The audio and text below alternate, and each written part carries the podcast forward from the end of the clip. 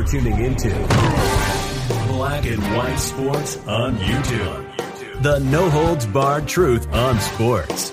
The main event starts now. I'm back. Rodriguez for Black and White Sports. Well, it seems if you are one certain radio station and you have the games of one certain NFL team, the Washington Redskins, they will always be the Redskins, as far as I'm concerned. But if you are the radio home of the Washington Commanders, it seems the Redskins don't want you any longer. They don't want you any longer because it seems that Dan Snyder and Washington ownership, my guess is Dan Snyder, doesn't want you to have the ability to talk freely and honestly about the team, whether the team stinks, whether the team stinks under Dan Snyder, whether the, the team direction, maybe even changing of the name for all I know, you can't go on the radio station if you actually have the games on your radio station. You can't speak negatively about those commanders. Why? Because the commanders will drop you from being their radio station.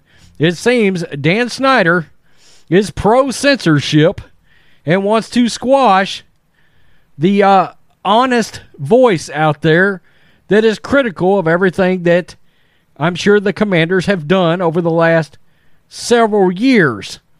Audacy, a media company that runs Team 980 and 106.7 The Fan in DC, as well as Richmond's 910 The Fan, will no longer carry Washington Commander games.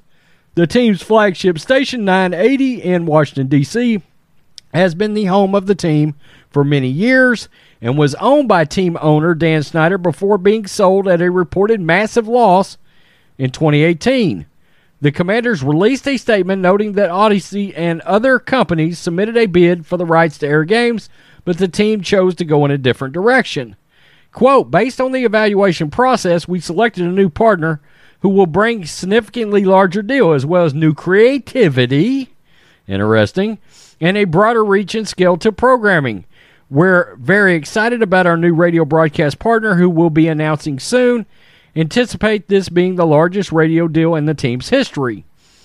But Audacy released a statement, quote, the organization and company disagreed on the value of the broadcast and station believed it was important to continue to be able to provide honest, objective information, analysis, and commentary about the commanders. In other words, the commanders stunk, and the radio station continued to call them out, and it sounds like ownership didn't like that.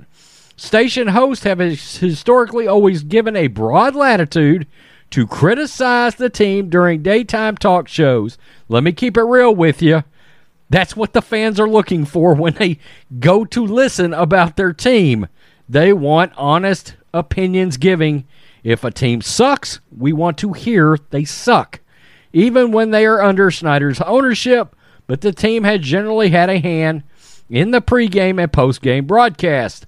The new le- the news leaves the team homeless in the Richmond region once again for now as the commanders have been dropped by both area stations in a span of less than a year.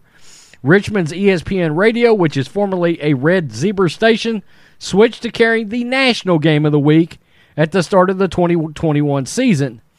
Audacy host Kevin Sheehan said that the company station would continue to provide extensive game day programming even without the rights to the games. Snyder has been under congressional investigation for harassment by team executives. One of the people at the long is a longtime radio announcer, Larry Michael, who retired after the Washington Post reported detailing a toxic work environment at the team's Ashburn headquarters. The radio broadcast is now done by Julie Donaldson, Bram Weinstein, and DeAngelo Hall. Of course, he played cornerback in the NFL. Very interesting. Bloop, you're gone. You want to be critical of the team, you want to call them out for various things like putting a putting a poor product on the field. That should be a valid criticism by any radio station that is covering any anybody covering sports of a particular team. If they suck, they should have the latitude to be honest and say they suck. If the ownership is bad, should be able to call out ownership. I guess not. Dan Snyder threw a fit, took his team, and went home. Good God. Redskins, you can stay home, it seems. Stay home. Be gone. My God. I feel bad for Carson Wentz. Yeah, I said that. I feel bad for Carson Wentz. He he he just left a liquored up owner in the in Irsay. By the way, by the way, uh, Wright Ballard didn't want to get rid of Wentz. Liquored up owner got mad, shipped Carson out of town, went to the Commanders, and now he is doomed. Tell me what you think, black and white sports fans. Peace. I'm out. Till next time. Thanks for watching the show. Be sure to like, comment, and subscribe. Be sure to tune in next time on Black and White Sports.